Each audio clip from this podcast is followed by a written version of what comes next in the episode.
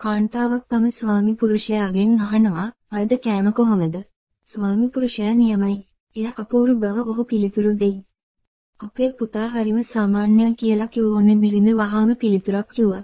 ස්වාමි පුරුෂයා කිව්වේ කුඩා පිරිමි ළමයෙක් වීම කියන එක වැදගත්ද? ඔහු වැඩිහිටියෙකු වූ පසු විවාහ වූ පසු කවුලේ සාමය වැදගත්ද? නැත්නම් කන කෑම සහතික කිරීම වැදගත්ද? කියලා ඔහුටම වැටහෙනු ඇති බවයි.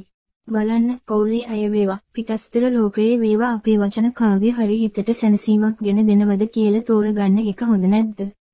සිතුවිලි ලෙස ජීවිතය.